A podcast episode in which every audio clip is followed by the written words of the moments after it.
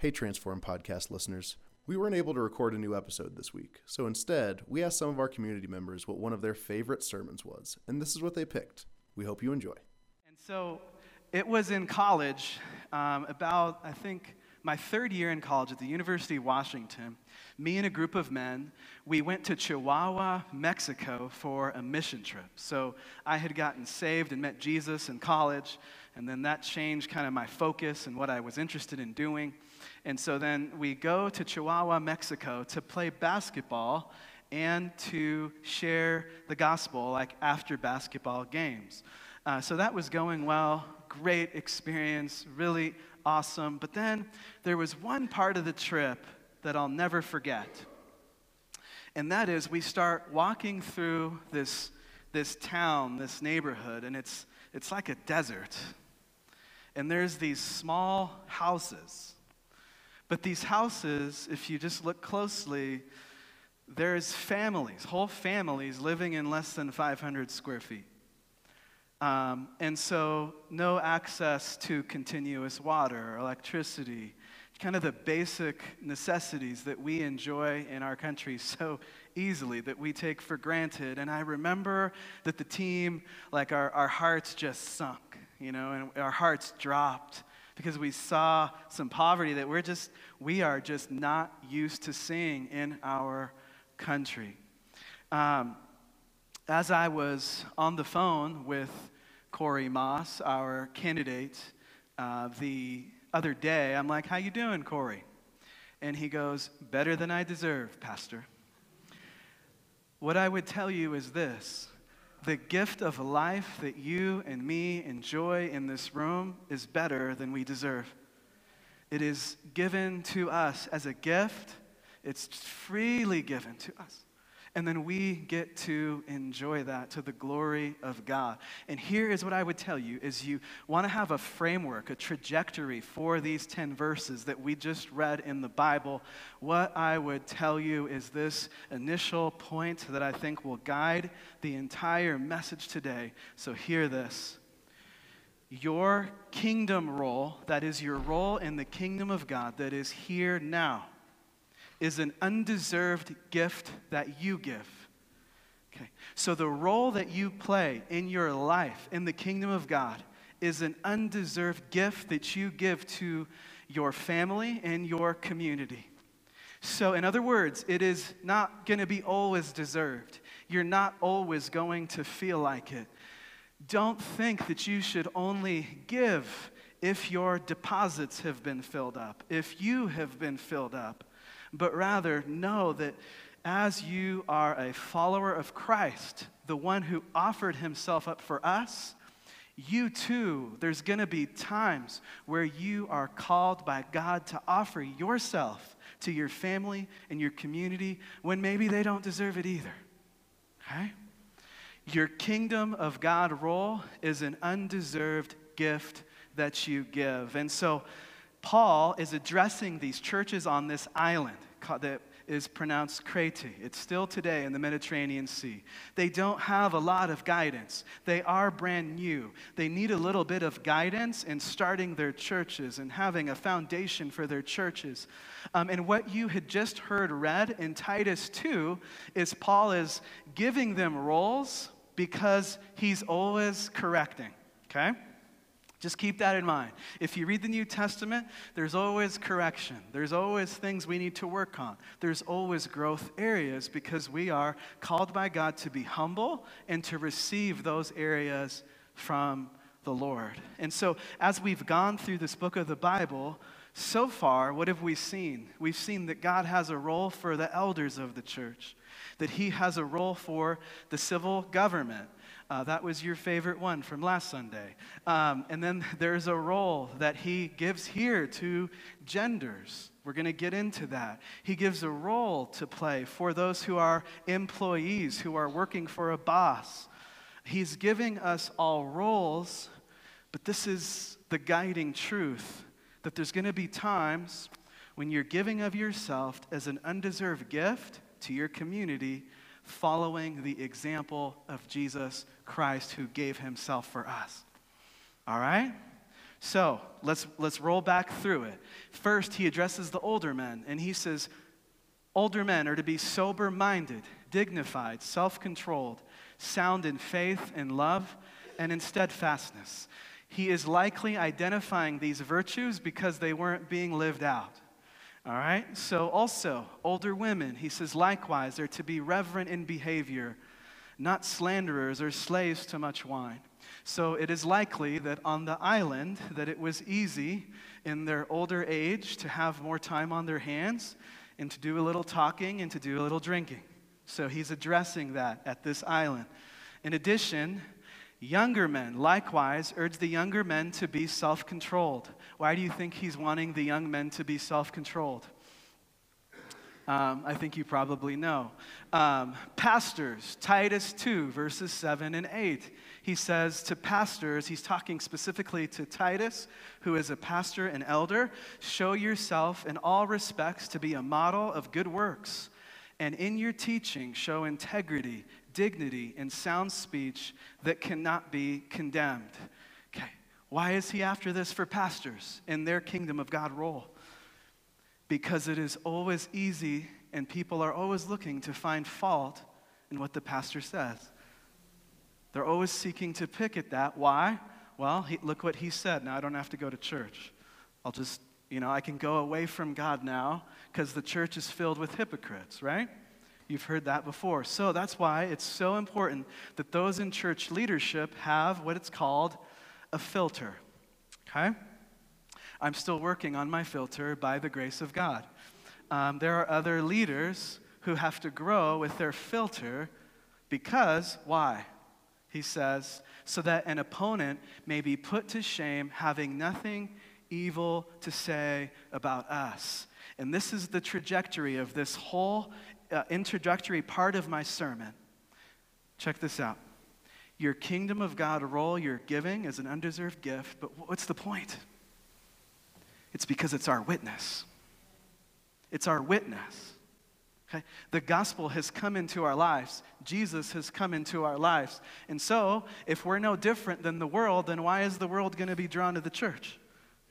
Okay? So if we're if we're not thinking differently, if we're not living differently, then what's the point? What's the point? And so we're saved by grace to live a life of holiness as we covered uh, a couple of Sundays ago. That is the purpose of all of this. And then he did mention something that I'm sure you were wondering about here. It says, bondservants, a bondservant in the first century, before we read, nothing to do with race, okay? And also, the Bible clearly condemns slave trading. This is a mutual agreement two people enter into. Okay, you want to work for me? Yes, I want to work for you. Okay, you're going to live with me. This is how long it's going to go for. Uh, this practice, this might surprise you, but indentured servanthood is what it's called. It's actually still um, common in some areas of the world today. Um, so it says, bondservants are to be submissive to their masters. There's your favorite word in the whole Bible. We covered it last Sunday. I got a lot of commentary throughout the week. We'll come back to that. Bondservants are sub- to be submissive to their own masters in everything. Okay? They are to be well pleasing, not argumentative, not pilfering, but showing all good faith so that in everything they may adorn the doctrine of God our Savior. What's the doctrine that he is so focused on in this letter? That you're saved for a life of holiness. And he's repeating that. That's, that's good doctrine. So we're not saved to live like the rest of the world, but we're saved to be in the world, but not of the world. So that's what he is after. Okay, and then the closest relationship that we have today, because in our country we don't really have this very much, um, is the employee to employer relationship. Um, so, what's the point? It's probably good for followers of Jesus to work really hard, to follow direction, and to give God the glory. That's really all it's saying. Now, the word submission, though, okay, the word submission um, what does it mean? Because I, because I know that as we've gone through this book, the Holy Spirit has written it more than one time. It also comes up a lot in the book of Romans. Um, it comes up a lot, and what I would tell you is this it is the ability and the wisdom to show deference to the head in a relationship so that the head is empowered and respected and accountable. It's the wisdom to know when to show deference.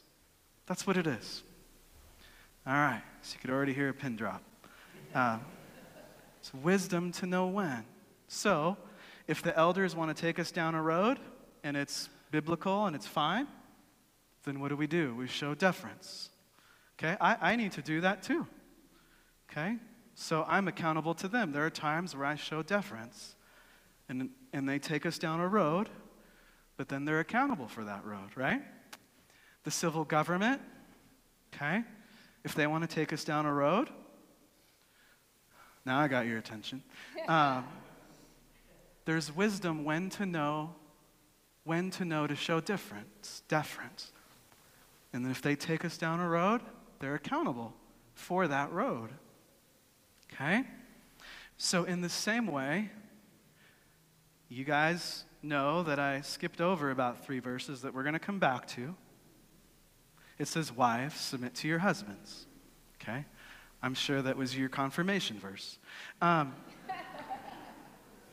um, it's the wisdom to know when to show deference, right? Okay? Now, what did we say last Sunday? If it's a violation of God's moral law, we don't submit to any of those relationships. If it's a violation of our conscience, we don't submit in any of those relationships. This is God's perfect plan when things are working as they should, not when there are violations of God's moral law. So keep that in mind. Okay? So, here is your perfect example, which is us to aspire to, but we never will on this side of heaven, is the Son's relationship to the Father and the Trinity. Okay?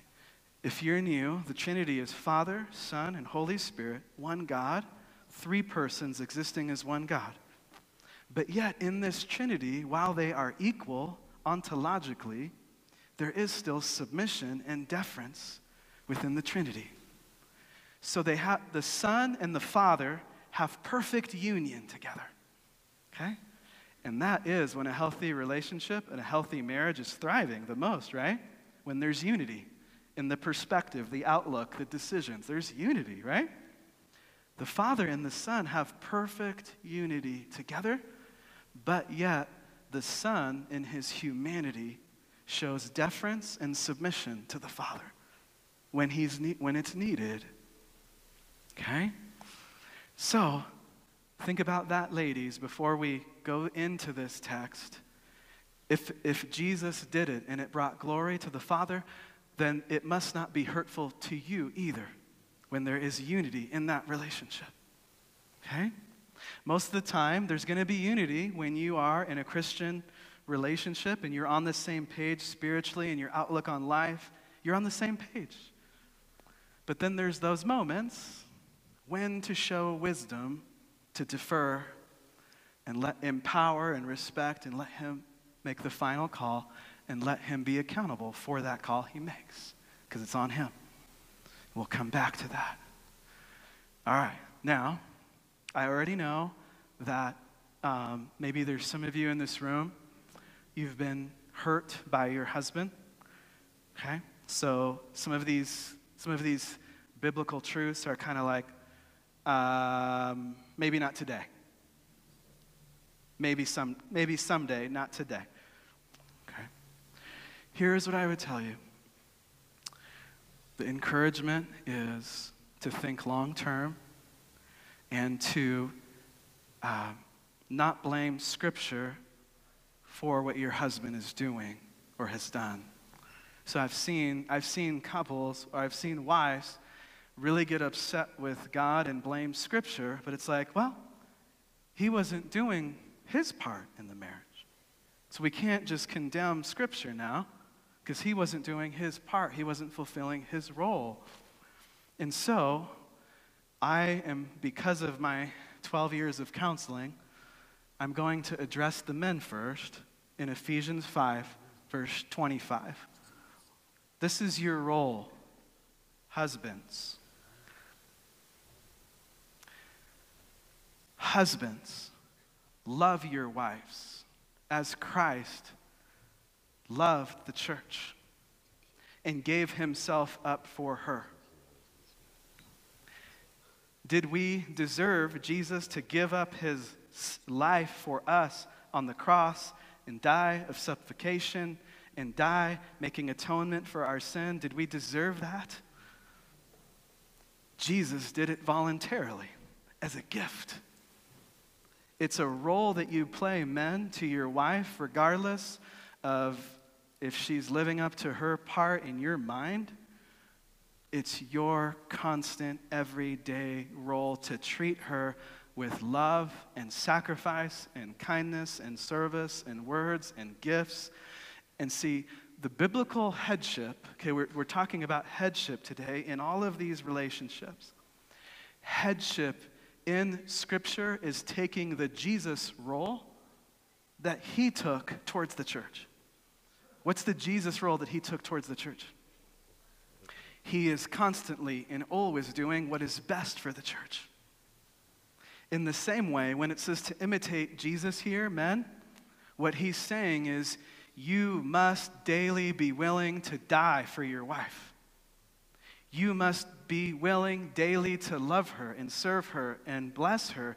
And in those decisions, okay, let's say that there's a decision where she's empowering you to make the final call on, you're always answering the question what is best for her and the family? What is best? What would God lead me to do that is best to serve my family? So it's not about, you know, buying a brand new sports car because you're the head. Rather, uh, it's about, okay, what is best for the family? What is going to provide the most flourishing and holiness and goodness and flourishing in my family? All right? In my 12 years of being a pastor and counselor, I've never met a woman who's come across this that's like in my office talking that's like, I don't want to submit to a man that's like Jesus.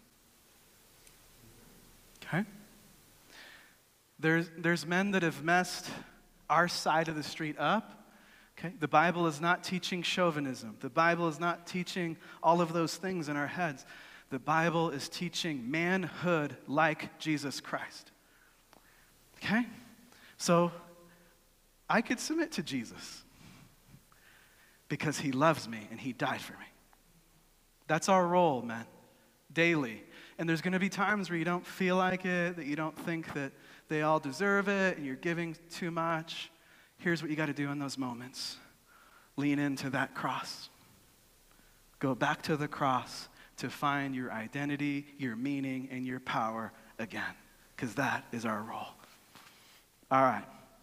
So, that is uh, my heart exhortation to you who are married men. Um, and let me just say something really quick to those of you who are single. Okay, you're probably like, what does this sermon have to do with me today? At the Wash Park campus, they're always talking about marriage. Here's what I would say don't compromise when it's time for you to get married. Because you could see, like, if you want to enter into a covenant relationship, covenant means lifelong commitment. It's better to do it with someone that could live this out. Because in my 12 years counseling, here's what I would say who you choose to marry is the second most important decision you make after your decision about God. Okay? There is great blessing in who you marry, or there can be some real hardships with who you decide to join your life with. So, choose wisely. Choose wisely. I always tell my daughters the two J's. Okay? You guys heard me say that before? What are the two J's? Jav Jesus. Okay? Does he have Jav Jesus? That's where we're going to start. If he has both, green light. If he has just 50%, I'm putting down my feet. He's not going to work out. It's not going to work out. So we're already training now. We're discipling at a young age, okay? Because he- here's the thing. Here is what it's all about, you guys. Before I go into the wife's role in Scripture, here's what I want to tell you. The biblical view of marriage is not about you. The biblical view of marriage is never just about you. Okay? Now, I know that's really countercultural, but that's why we came. We came to church to hear something we're not hearing in the world, right? In the New York Times, there have been several articles written in the last three years, and they're all kind of covering this trajectory that our country's taking with marriage. And it has become more about me and my fulfillment and my self actualization. These are all documented in the New York Times. Okay. The biblical view of marriage is not self actualization, but is sacrifice for somebody else, for my own holiness. Gary Thomas, who wrote the book Sacred Marriage, I highly recommend it if you want a book on marriage. He says marriage was given not ultimately for your happiness, but ultimately so hear that word ultimately for your holiness. Okay. So you're giving of yourself to the other person. Why? So you can both grow in holiness. That means being set apart by God to be more and more like Jesus. So if you're going through hard times, the answer isn't, hey, let's check out of it, but it is, let's grow in holiness and be more like Jesus. Okay? You will be tempted someday, if you're married, to say, maybe I should step out of this thing. Okay? I'm saying most of the time, not all of the time, most of the time, God's calling on you to say, How can I grow in holiness? Because there's likely sin on both sides of the street. Okay? That's usually how it is. How can I grow in holiness to become more like Jesus Christ? This is biblical marriage. All right? All right. Now you've heard all of the introduction and the man's role, but Titus, he does address the wife's role. Here is what I think we all need as a biblical lens. We need to go back to Genesis to understand what God had in mind. Before we go to Titus, Genesis is the first book in the Bible, Genesis 2, verse 18. And all the way back at the beginning, look at what God says.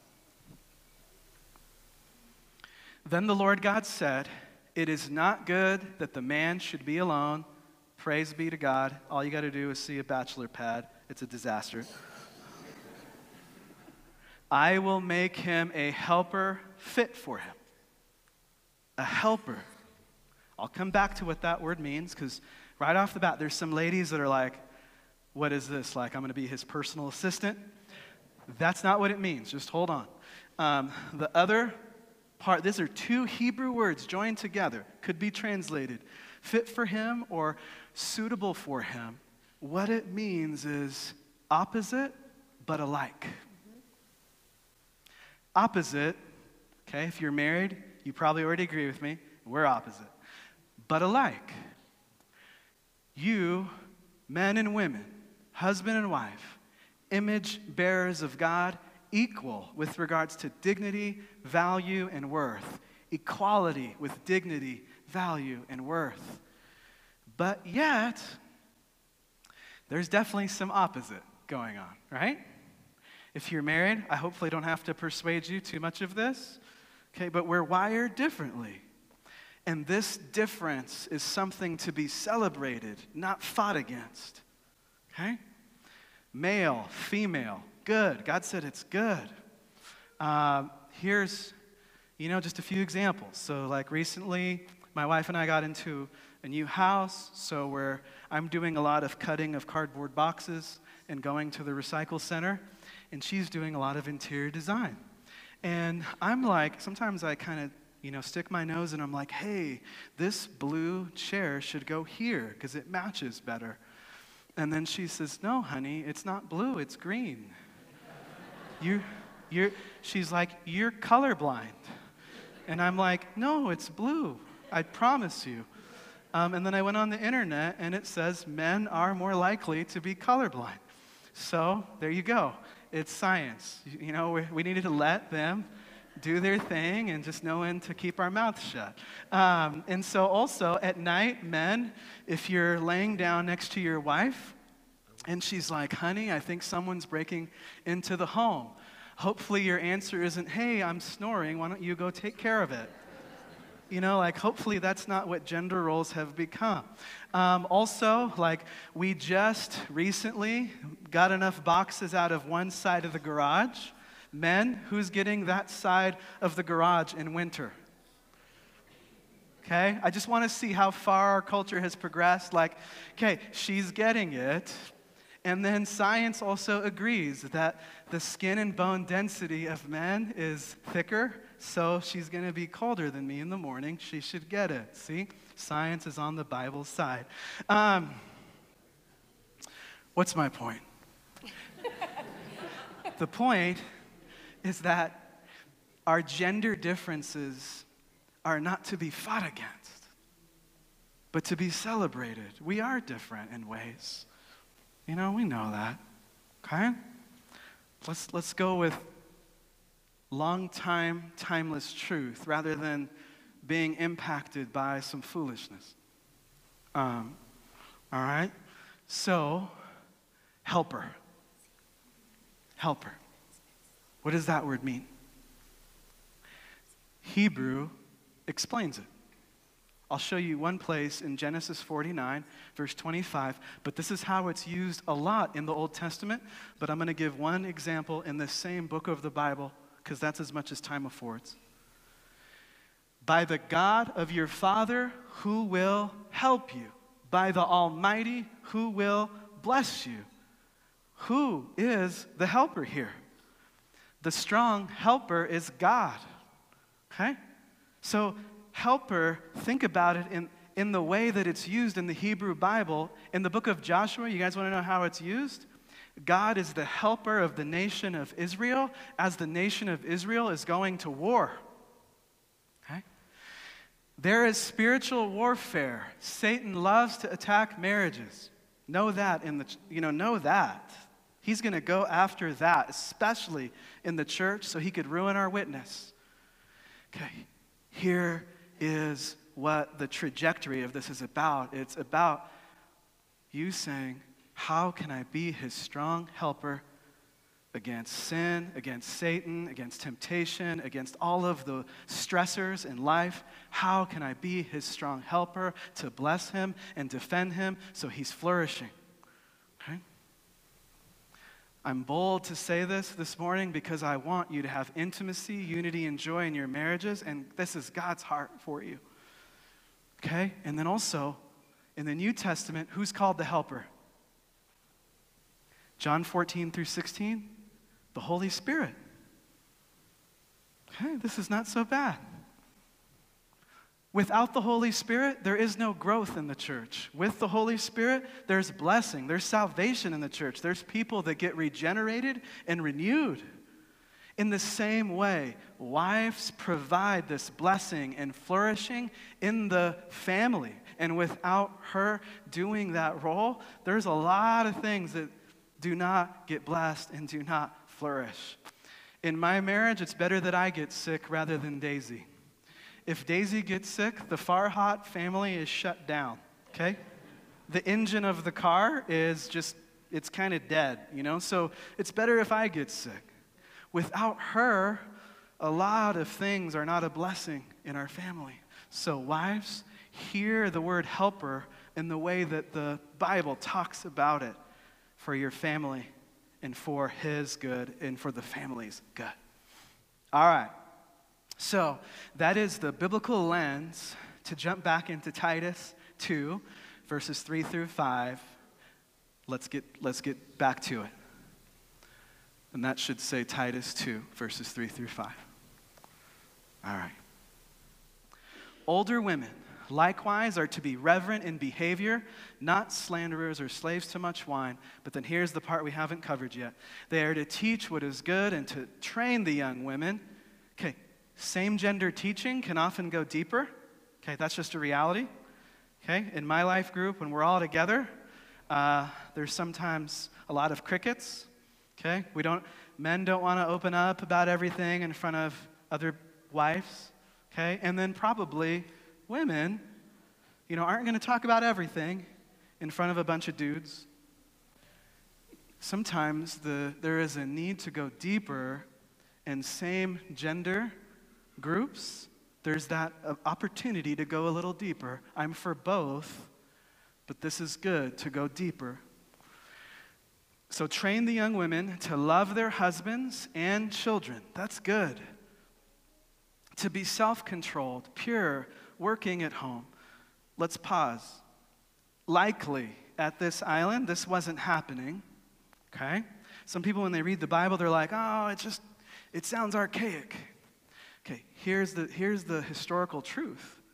In the Greco Roman culture, Eastern and Western Europe, and this island, there is already a radical feminism going on that he's addressing and calling back to something different Okay, here is a biblical word that's being used today complementarian. Men and women complement each other in their roles. Equal in value, different roles. Right hand, left hand, but on the same level. Okay? Now, is it saying women can't have careers? The Bible doesn't teach that. The Proverbs 31 woman has a career. She's entrepreneurial. She's killing it in the marketplace. Okay? But what it often does is it gives us trajectories and paradigms. The paradigm is definitely make sure your family's taken care of first, okay? And then go out and kill it in the marketplace. Make sure that they're both thriving together, all right? And this is good. If you're a stay at home mom, I want you to not think that you are not useful. The culture may think, may tell you, hey, you're not, you're not really fulfilling, self actualizing your life.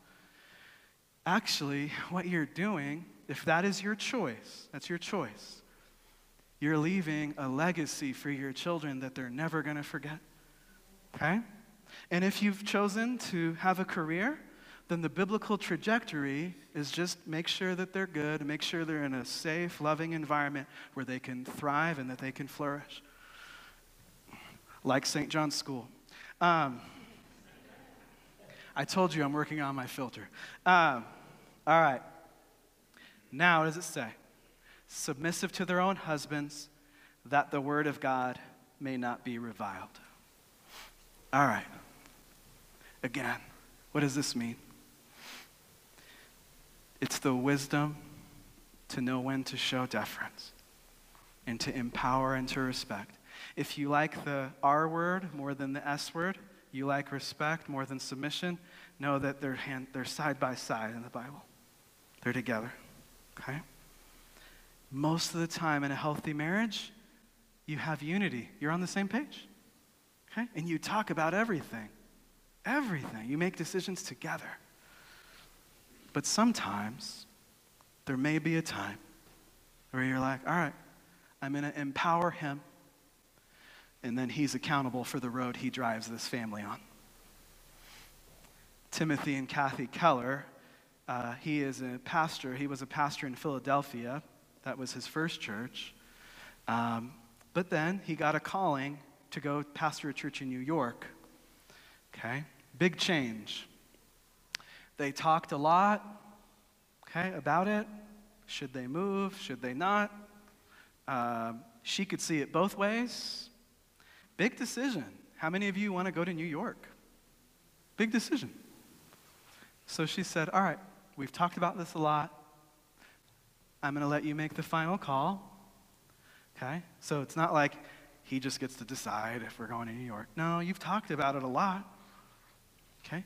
But you're saying, All right, you make the final call with this job. And if New York is a disaster, it's on you.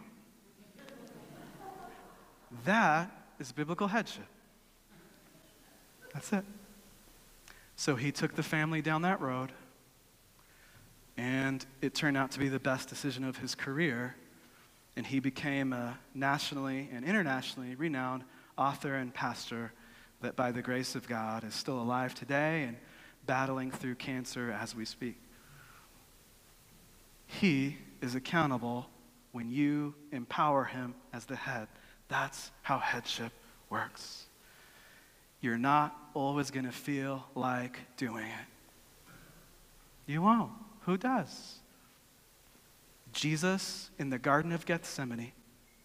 This is when he was about to be arrested and go to be crucified. He knew it was getting to be closer to the time to die. Do you think he wanted to die? He prayed, Father, if it's possible for you to take this cup from me, please do it. Cup is a biblical word there that describes the bloody death that he was about to undergo. What did he say? Not my will, but your will be done. He didn't feel like submitting. But even in the Holy Trinity, he submitted to the Father. And then what does it say? At that moment, in his humility, he gave the most glory to the Father because he provided salvation for the entire world.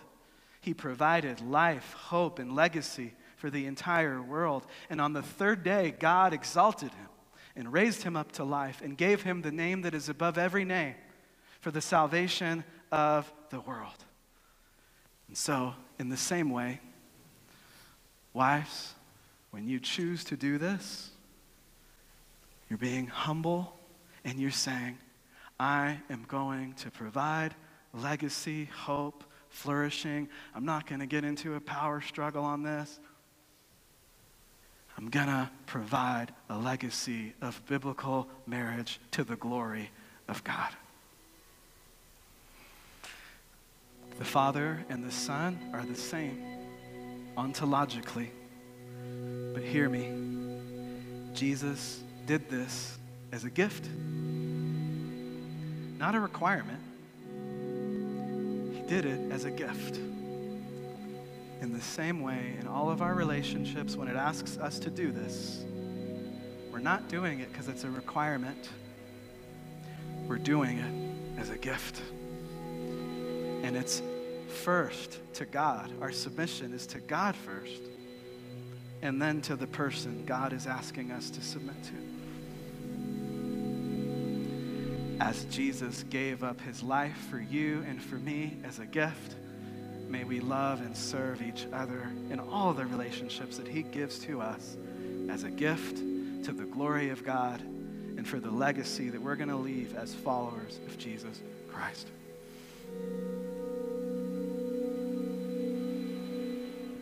Gender roles are a gift.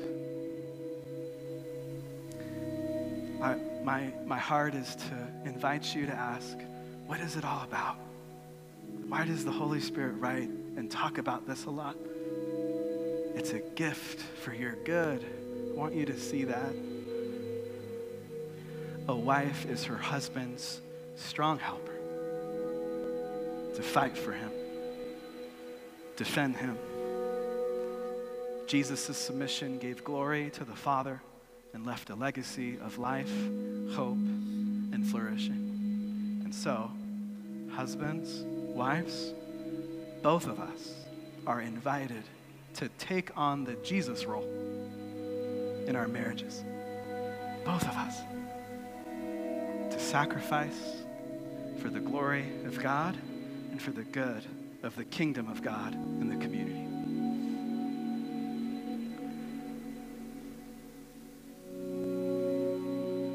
God wants unity, intimacy, and joy for you. I pray that you heard that today.